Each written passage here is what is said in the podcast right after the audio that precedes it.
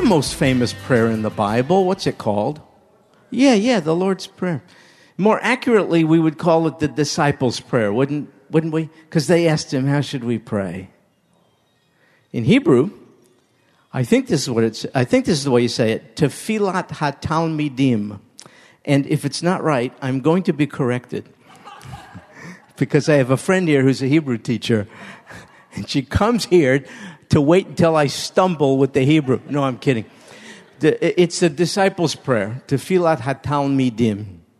How should we pray? You know, and he told them, and we all know it, that we too, who are his disciples, know it to this very, it bears repeating. Would you say the Lord's or disciples' prayer with me together? Let's begin. Our Father, who art in heaven, hallowed be thy name. Thy kingdom come, thy will be done in earth as it is in heaven. Give us this day our daily bread and forgive us our debts as we forgive those who are our debtors. And lead us not into temptation, but deliver us from evil. For thine is the kingdom and the power and the glory forever and ever. Amen. It's beautiful, absolutely beautiful. I love the first, I love all of it. The first two words our Father. Oh my goodness. It says so much. You know what the Lord is saying? When you speak to Almighty God, approach Him as if you're His son or daughter. Come to Him, though He be the great beyond, transcendent deity, Alpha and Omega. Come to Him with the full privileges of a little child our Father. Religion says keep your distance. Religion requires a measure of uh, liturgical, formal dignity. and it's as if the Lord is saying, don't worry about it. Come as you are, as a little call my Father, your Father. He's our Father. He's Abba. Jewish kids call their dads Abba. The Lord Jesus said, You could call your heavenly dad Abba. Jewish people don't call God Abba. uh, uh, the Jewish Messiah said, You can. Our Father. He's near, He's close, He's accessible, He's approachable, He doesn't bite. Our Father. But don't forget the next phrase who art in heaven. Your Father is out of this world. Oh, yes, He's near, He's approachable, He came.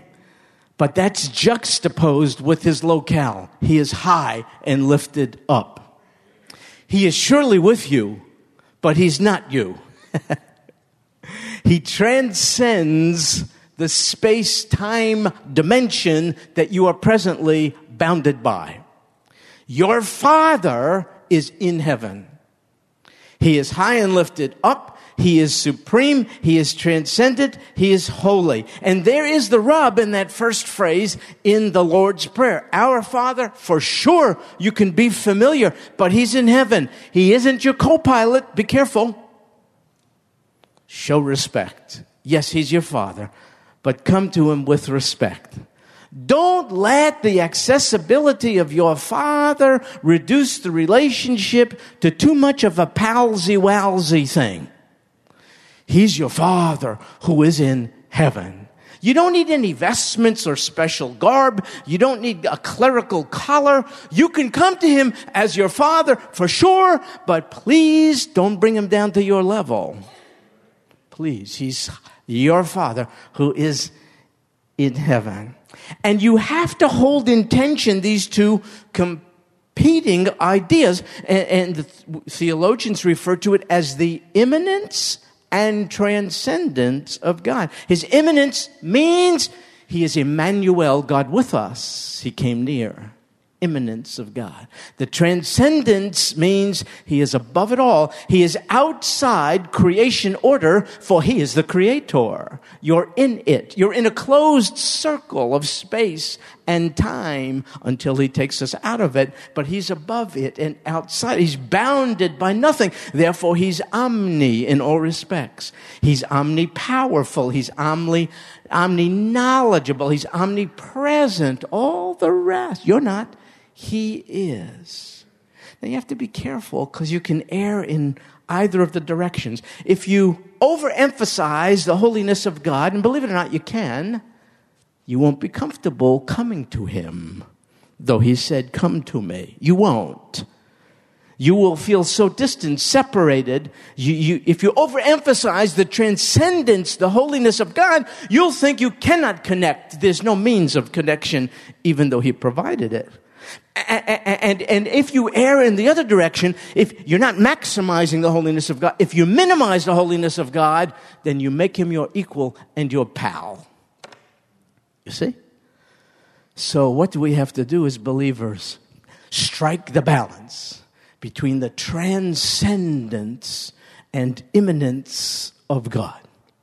That's what we have to do. It's no small task, by the way. You can approach God as your Father. That's wonderful. But your Father must be approached in the right way because He is holy Therefore, you must approach him in holiness. Yeah, you must do that. And each follower of Messiah Jesus is responsible for his or her approach to God. It has to be in holiness. You have to lift up holy hands. You cannot take for granted his holiness. You cannot minimize the uh, significance of your sin when coming and mine when coming into his presence. We cannot diminish his holiness and think it doesn't matter how we come. No, we have to come uh, with holy hands, not unholy hands. And each of us is responsible. And yet, I want to show you that God has called out from his body some who bear very extraordinary responsibility for protecting, regulating, enforcing, and insisting on the holiness of God's people. And I want to prove to you uh, this particular notion from the text we've been looking at in Bimidbar, Numbers in the wilderness. For tonight, Numbers 18, just the first seven verses. That's where we are. Numbers chapter 18. Israel, ancient, is in the wilderness. They have so much to learn. They have to learn that they, as covenant people, are responsible before God to approach Him in a holy manner, but they're going to find out that He has called out and appointed others to help them with their efforts at holiness and even to require it and even to discipline them for failing to do so. And so you'll see who they are. Numbers chapter 18, verse 1. So the Lord said to Aaron, You and your sons and your father's household with you shall bear the. Whoa. This text really disturbed me. Shall bear the guilt in connection with the sanctuary. The sanctuary where God said, I'll come near, I'll establish my glory. This is where you'll make contact with me. Though I be transcendent, I will make myself available. Come, but don't come flippantly. Don't come with undue fear, but don't come with undue familiarity either. Don't take my presence and accessibility so much for granted that you don't come clean. Come clean. Don't come with unclean. You cannot come into my sanctuary where there are holy things, furnishings, things. You can't touch them. You can't come into their presence. You can't expect me to be in their presence when you defile the atmosphere with your unholiness. And so Aaron and his household shall bear the guilt in connection with the sanctuary, and you and your sons with you shall bear the guilt in connection with your priesthood. So Aaron and his sons, the priests, would bear the guilt. That's the haunting phrase, three words. Bear the guilt uh, for two things. Number one, whatever happens in the sanctuary, they're responsible for. How the people conduct themselves when they gather together congregationally. The onus of responsibility, though it be on each, falls in particular on these, the ministers, priests, the ministers. So they will bear the guilt for what happens in the sanctuary, number one. And number two, they'll bear the guilt for what happens in their personal lives as priests. Can you imagine? A called out, chosen priest, given the honor and dignity of the office, who in his private life is doing that which is unholy and he's leading the people into holiness. God will not be mocked. He will not have it. And so there's a twofold responsibility. What happens in the sanctuary? What happens in the priest's or minister's personal life? That minister will bear the guilt for it. Each Israelite had personal responsibility for the way he or she approached holy God. For sure, it must be in a holy manner. But Aaron and his son, priests, by application, today's ministers who stand in the gap, you say, were given added responsibility. They were to be guardians of holiness. This is a good thing. It's a God thing. These were guardians given as gifts. That's the title I chose for this. God chosen guardians given to the people as gifts. They had been given a great privilege, but they also bore great responsibility. This is the nature of ministry. I'm finding people, I think, a little too casually thinking they're going into the ministry. Make sure you're called, if there be one here. What is a call into the ministry? I don't know. I don't know what it is. If you asked me, Stuart, how did you know you were called into the ministry? Tell me specifically. I would come up short. It was indescribable. I can't explain it to you. I did not hear God's voice audibly. I suppose some do. I'm just telling you that was not my experience. I don't think it's important for a minister to be able to specify the specific nature of his call, but he better nonetheless be sure of it. I can't explain to you my call into the ministry. But boy, I can tell you, I'm as sure of it as anything else. It's inexplicable. It bypasses reason. That's why I don't have words for it. I don't know. I've never met a minister who's given me a good explanation of what it is to be called into the ministry. But as a minister, you better know you is. We may fall short with regard to explaining the call, but you better not fall short with regard to being sure of it. Why? For though the call into the ministry is a very dignified thing and quite a privilege, it's laden with dangers, don't you see? The minister bears the guilt no longer merely of his own sin, but also with regard to the unregulated sin of those he ministers to. Do you know the minister will stand before God with regard to how he shepherded, taught, ministered to the flock? Every ordained minister is accountable to Almighty God. Now, the minister can't keep people from committing sin, but the minister has to do something about it when there's an unchecked pattern of sin. If he looks the other way because he doesn't want to ruffle feathers, his feathers will be really ruffled when he stands before God. You see?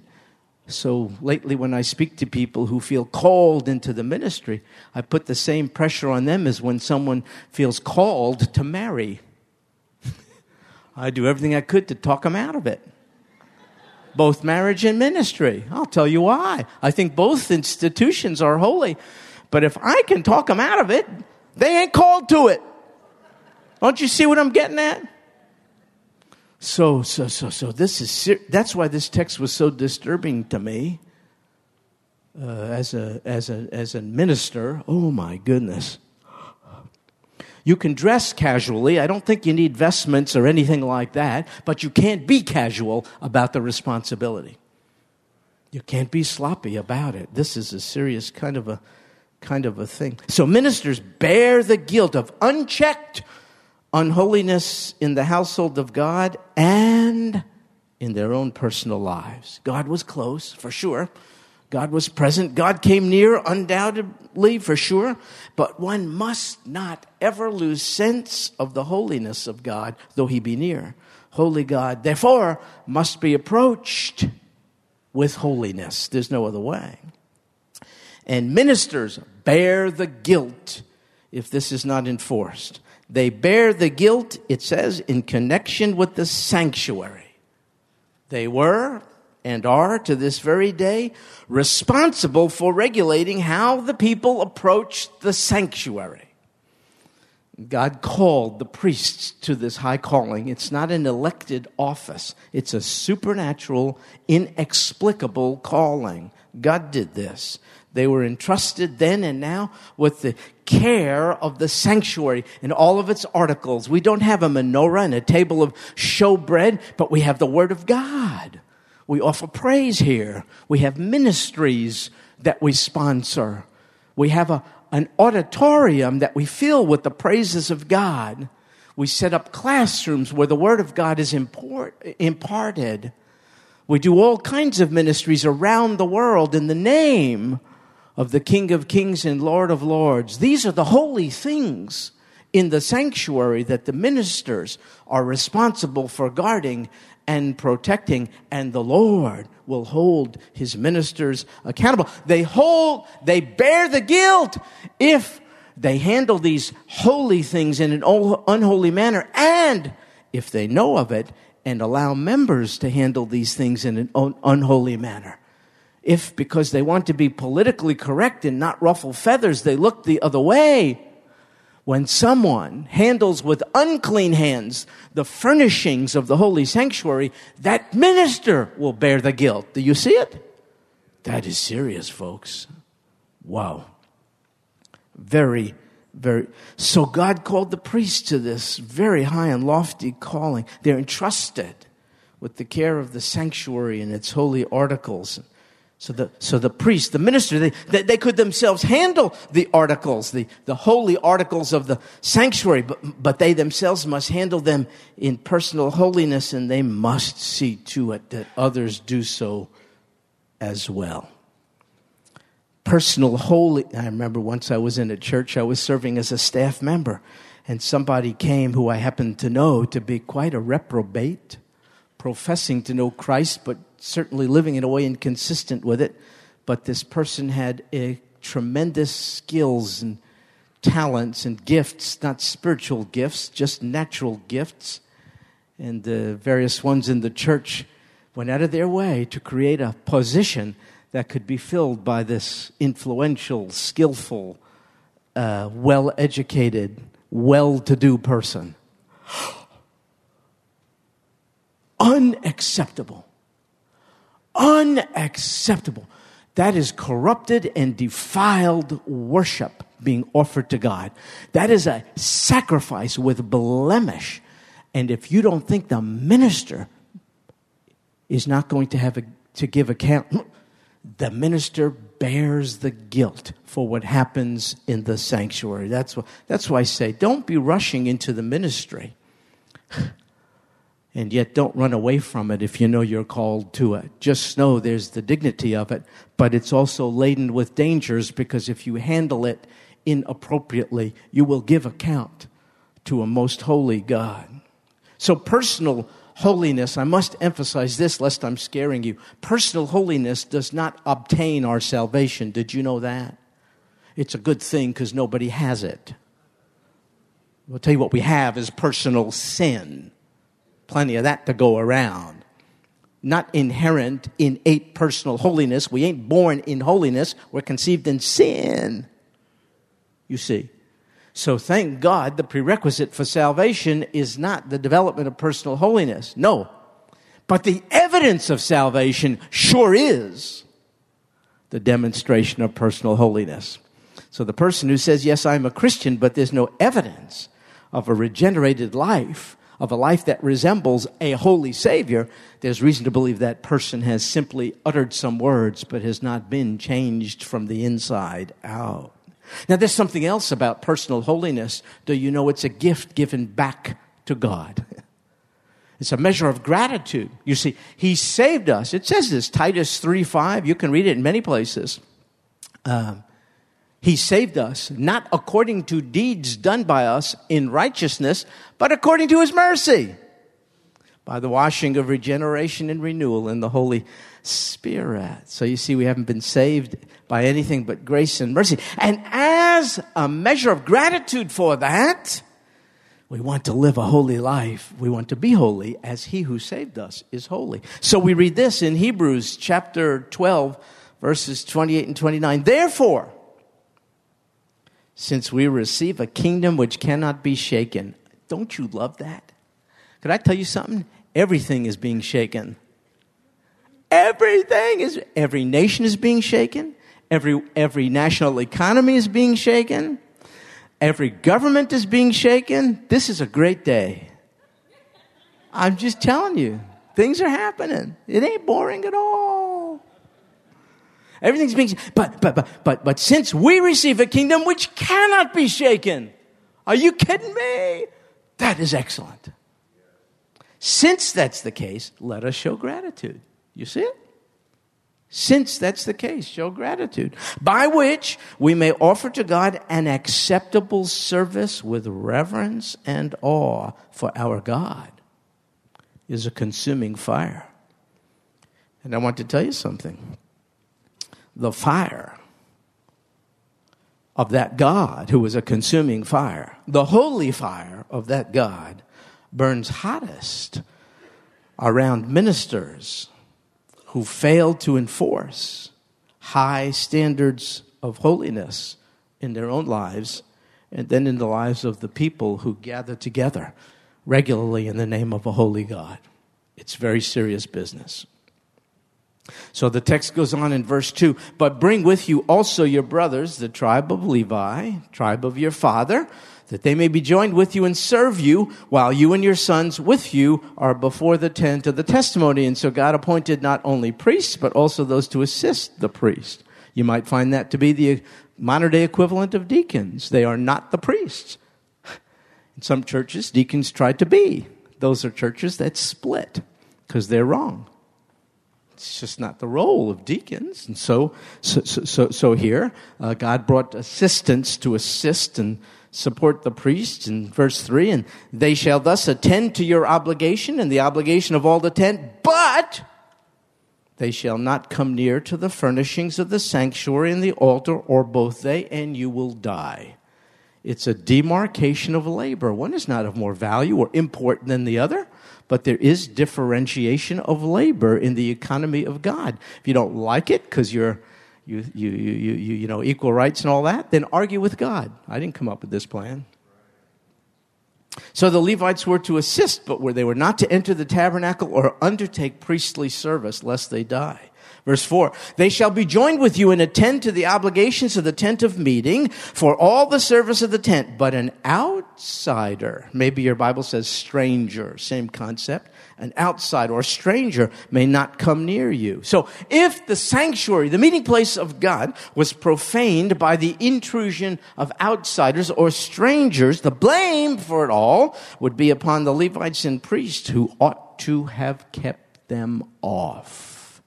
The outsider was not a foreigner, not a non Israelite. No, the outsider was a non authorized Israelite.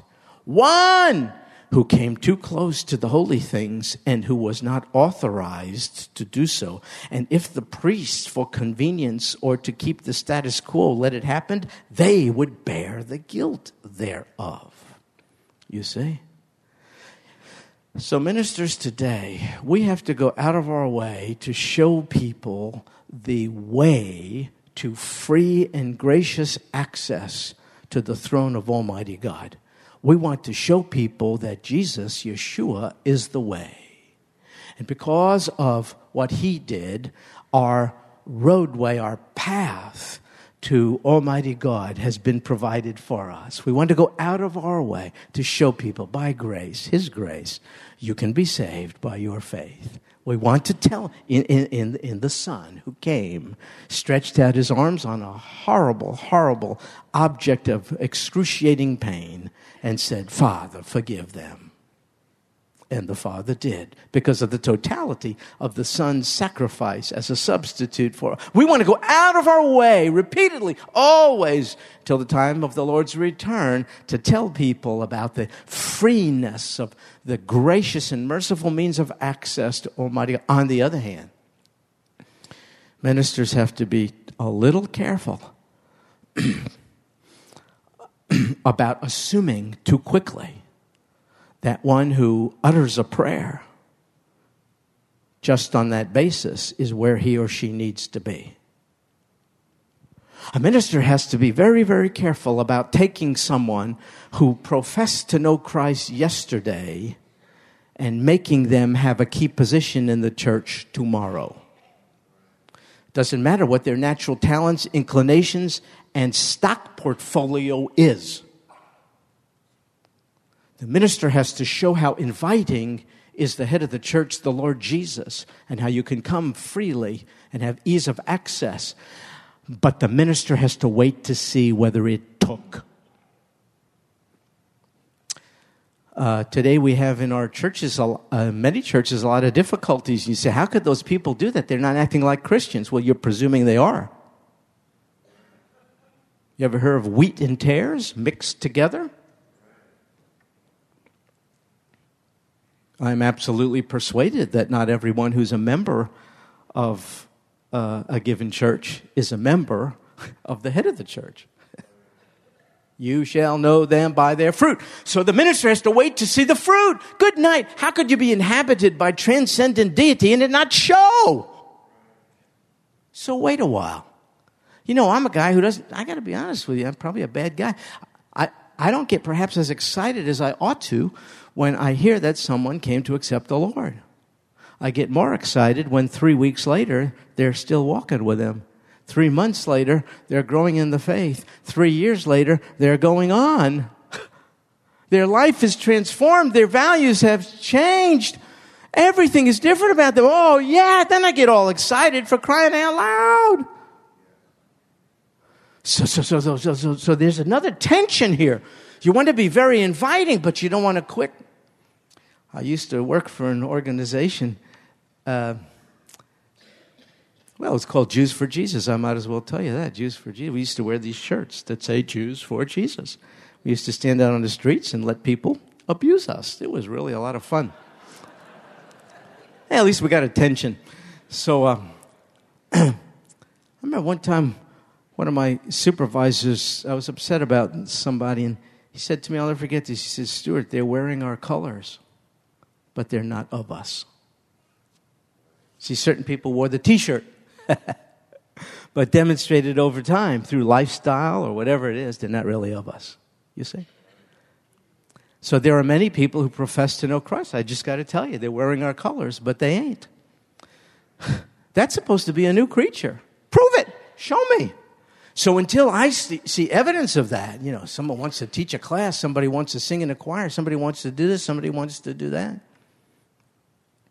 I know a church in the area that has a person, uh, an instrumentalist, a great gifted instrumentalist in their orchestra, who has been lovingly approached and uh, asked to receive the ministry of the church at this point rather than participating in it because he doesn't know the Lord.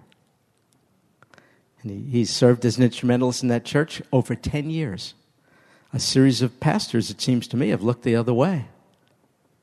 Now it's become quite an issue. Has the potential to divide the church.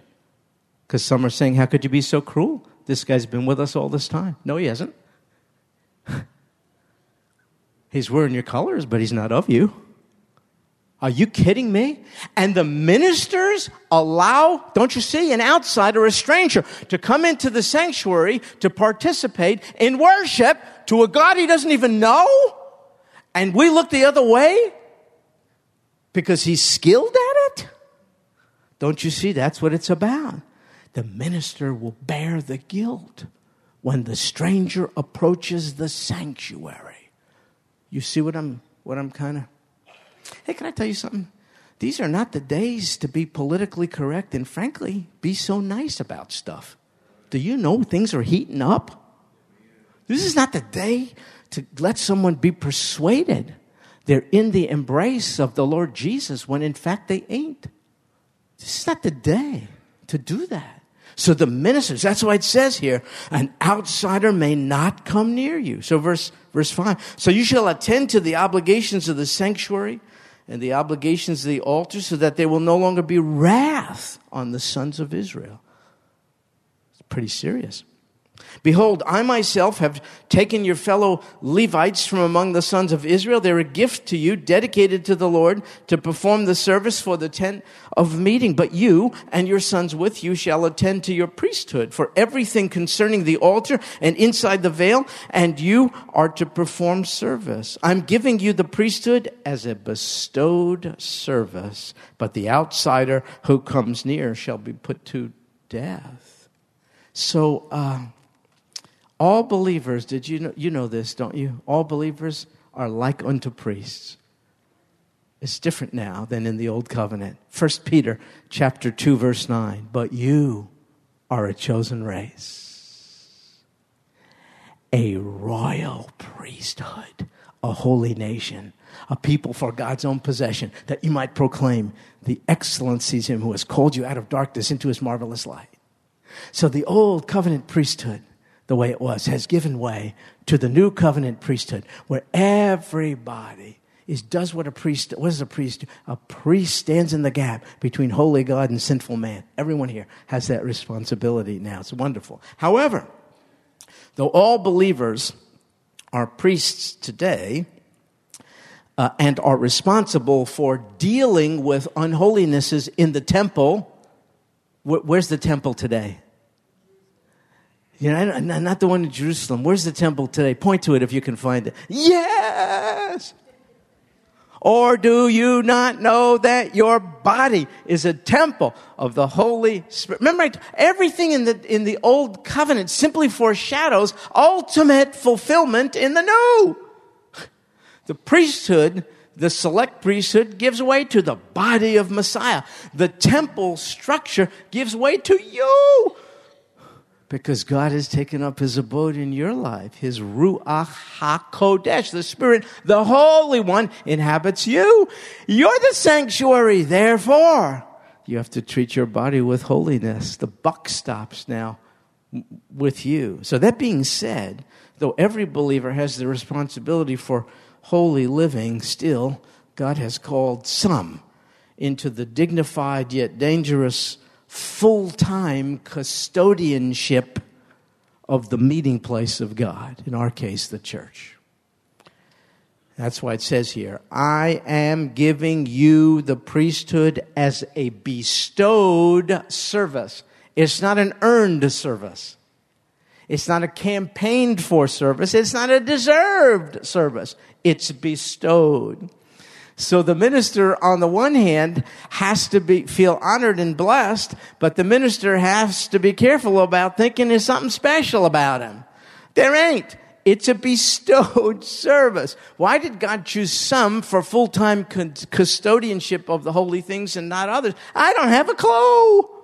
I don't know. We'll ask him one day. This is the sovereignty of God. But he has nonetheless done so. I am giving you the priesthood as a bestowed service. So, uh, a duly called minister has not established himself in that position. He's been established in it by God. And not only that, that's why it says, I'm giving you the ministry as a bestowed service. Uh, therefore, he is to enforce and uphold high standards of holiness first in his own life and then in the corporate lives of the people of God when they gather together. He's given the gift of ministry and is to be considered as a gift given to the church. Did you know that? Yeah, read Ephesians chapter 4. He is gi- given, the minister is given the gift of service, n- not exploitation, not dictatorship. No, no, no. He's given the gift of service. and is to be considered as a gift to the church. And God gave some as apostles, and some as prophets, and some as evangelists, and some as pastors, and some as te- read Ephesians. God gave as gifts to the. To, it's a little awkward for me to be to be sharing this because I are one of those, and it, it, uh, I'm sort of calling attention to myself. But that's that just uh, as one one of the ministers. But, but that's the way it is. Could I tell you something? This church really, really treats its ministerial staff in a remarkably wonderful way. I, it just does. It prays for the staff, it loves us, it supports, it's respect. I mean, it's great. So a lot of what I might otherwise have to say doesn't apply here, but you should see what's happening in a lot of churches. Be careful. Be careful. Everyone's equal, everyone's of value, everyone's of worth, and not everyone is called to the same. Can I tell you something? We, we expect almost anyone called to almost anything today to have commensurate training, life experience, and education. I would expect that full time ministers would also have commensurate training, life experience, and education. And therefore, this day, well, that's your opinion, I have mine. Then why are you paying for your ministerial staff? As you know, if you know as much about stuff as they do, what are you paying them for? I mean, I went to see a doctor when I was sick, and good night. I waited into his waiting in his waiting room with a bunch of other needy, sneezing, germ-infested people, you know, for two hours until this guy in a white coat and you know, all kinds of stuff, gave me five minutes of his precious time and charged me nine bazillion dollars for it. And, you know, all this kind of stuff. And while I was there, I had nothing to do. I'm in his office, you know, and I'm looking at all these degrees. Holy moly, this guy's got it together. He's got it going on. You know, I'm not going to argue with him about what he prescribes. Okay, very cool. Whatever you call that medicine, we'll get it. Got any samples? I did it. You wouldn't let somebody uh, lance a boil unless they had sufficient training and all that kind of stuff. I would be very, very careful about putting yourselves under the authority of ministerial staff who don't have commensurate education, experience, demonstrated evidence of calling, and all the rest.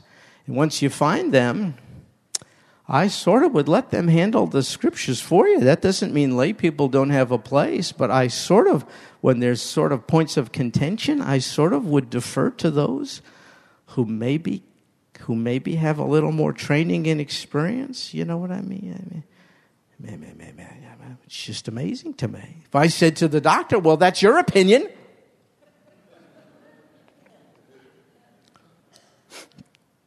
not trying to toot my own horn here, except uh, I'm just trying to say called ministers are supposed to be able to handle ministry, relationships, Great Commission activities, the Word of God with facility. That's just the way it is. If you don't got one like that, what are you paying them for? It's just kind of a. So today, uh, the reason I bring this up is churches are roasting duly called ministers like crazy. So they will let their ministers preach and teach, but they won't let their ministers lead. That's the rub. Well, I like the way that guy preaches. I like the way that guy teaches. But I'm not going to follow his leadership. so the average minister is lasting two and a half to three years in churches today, in our denomination. And the average minister who leaves will tell you it's not the stress, it's not the workload, it's a bestowed service. I came to serve. They won't respect and follow my leadership.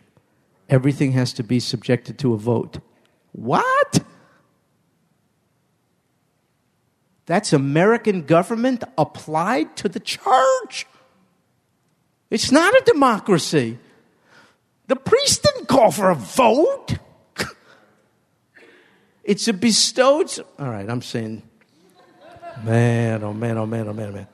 So, all right. And by the way, a minister who's arrogant, who pulls rank, who says, How dare you talk to me? Oh my goodness, that person is, that's not right. So, you, know, the scriptures say, um, uh, always be ready to give a defense and be gentle in correcting others. So that's very, very important. On the so there's a responsibility from the minister to the folks, and but the folks have a response. So tonight I'm talking to you about the responsibility of the ministers.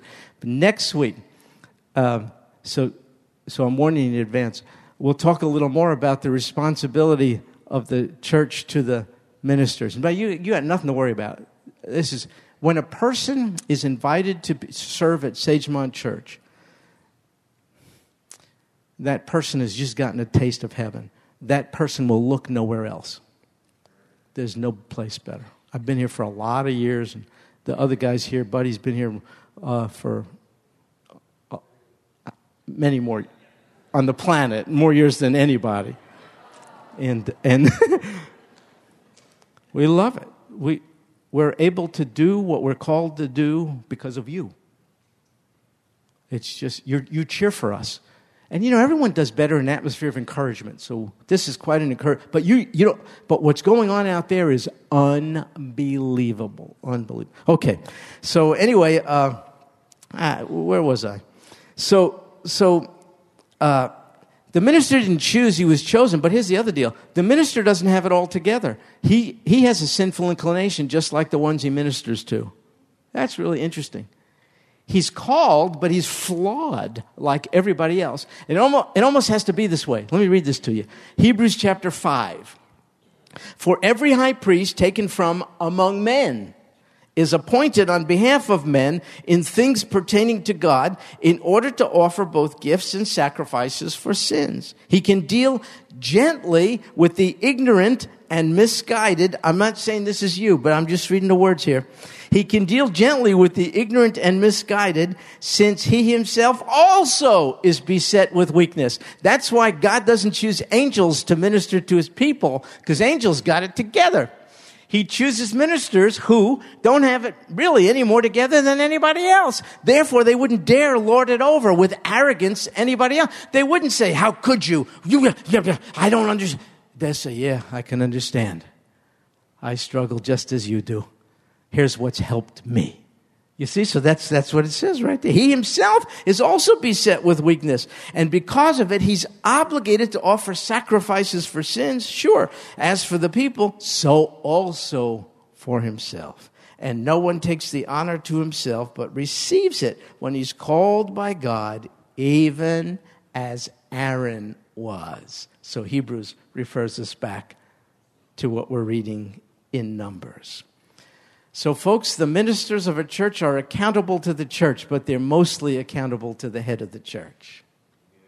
That's serious business. They will stand before him and they will bear the guilt of unchecked, unbridled unholiness, both in their churches and in their personal lives.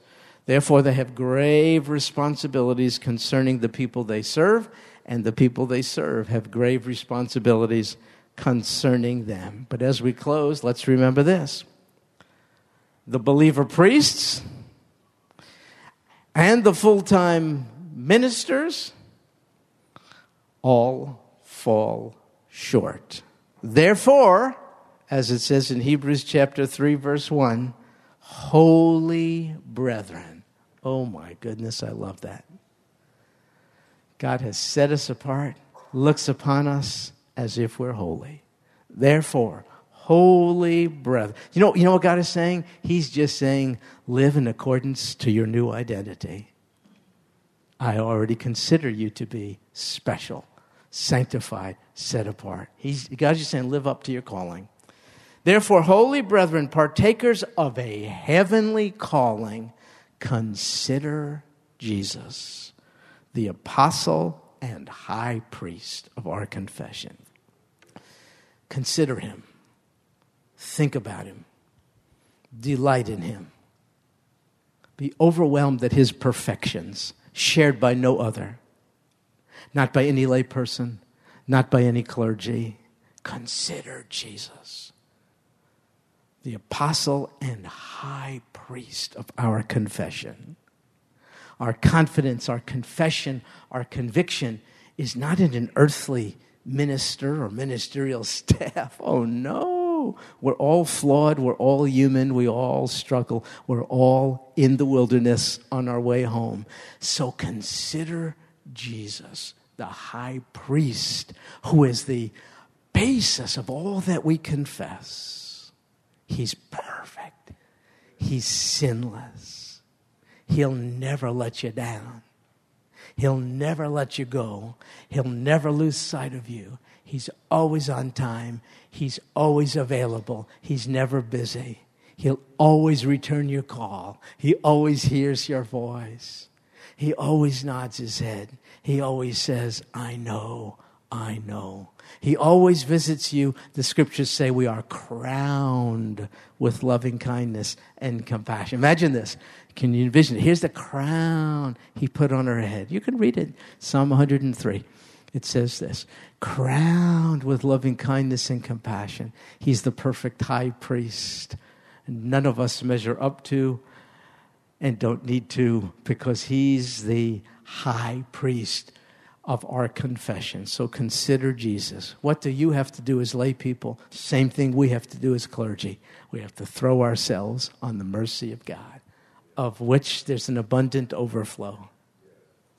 We have to receive gratefully the grace of God, of which there's an abundant over. It's amazing. Where sin abounds, His grace superabounds. Though we be unfaithful, He remains faithful. We throw our, we consider Jesus and we look to him who mercifully, get this, bore the guilt of all our sin. What Aaron was as a foreshadowing of the ultimate high priest, our high priest has fulfilled. Aaron bore the guilt of sin to a certain extent our high priest, the Lord Jesus, has borne the guilt of all of our sin, all people, Jewish and Gentile, all sins, past, present, and future. What a calling was his! The only begotten Son of God, with whom the Father is well pleased. And what a cost! he bore the guilt of our sin. Could I just invite you? We must do this. Um, what are you doing with the level of discomfort you have with God? Let me, maybe you don't call it the guilt of your sin yet. So let me just call it. What do you do with your discomfort? If you're sensing some discomfort with God, I, meaning I'm distant from Him, I don't, you talk about this God, I don't know what He's like, I don't know where to find Him.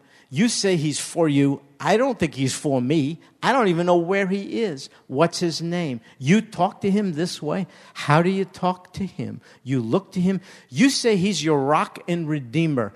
To me, he's an abstraction. That's what I mean. If you have a level of discomfort, you enjoy God, you can't wait to talk about him, sing his praises, and worship him. And frankly, I'm trying to hide from him and run away. That's kind of what I mean. So I'm asking you what, do you, what do you do with your level of discomfort with God? Why not let Jesus bear the burden for you? Uh, that, that's what he did. As the high priest, he bore the guilt of all of your transgressions, flaws, wrongdoings, deficiencies, the whole deal, everything.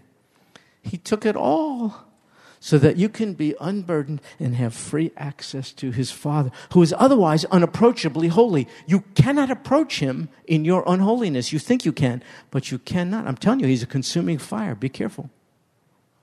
You have to come through the Son who absorbed all the penalty and wrath of a holy God for you. You have, you have to. So, so what are you doing to resolve the guilt of your sin? What are you, what are you doing to deal with? I just want to know what you're doing. You being religious? Okay. Oh, wow. That's shaky ground. How religious do you need to be to satisfy? I mean, what do you? How do you know where you are? How do you, so listen. What we want to invite you to do. Uh, after we pray is come spend some time with us so we can speak to you about how do you resolve the discomfort you may be sensing uh, with Almighty God. Would you pray, Lord Jesus? We, Lord, can I just, I'm just reminded of something. I am so comfortable with you that I'm talking to you now. It's just me. What am I doing? I'm just wearing normal, I'm just, I'm talking to you. I'm not afraid. You're my father. You're a provider, you're a protector, you're everything the perfect father is and does. And the reason I'm not afraid is that I not only know of you, somehow you've made it clear to me the way to get to you. There is one God, I know this. And then I came to know by your grace there's also one mediator between God and man, the man, Christ Jesus, Messiah, Jesus. So now I'm so comfortable. I love to spend time with you. Frankly, I'm more uncomfortable with people than I am with you. I know where I stand with you. Thank you for resolving the discomfort, the guilt of my sin. Thank you for bearing it. Thank you for casting it behind your back and separating it as far as the east is from the west. Wow. Thank you for calling me a son. Thank you for letting me approach your throne, characterized by grace, so as to receive grace and mercy. Thank you for crowning me with love and compassion, which will not let me go. Thank you for the safety and security of it all. Thank you for saving me from mindless, repetitive religious behavior and introducing me into a, an extraordinarily fresh, exciting, personal encounter, conversation, walk, life experience. Thank you, giver of life for flooding my soul with abundant life here and the promise of eternal life to come. Thank you for bearing the guilt of my sin. This I pray in the name of the high priest, the Lord Jesus. Amen.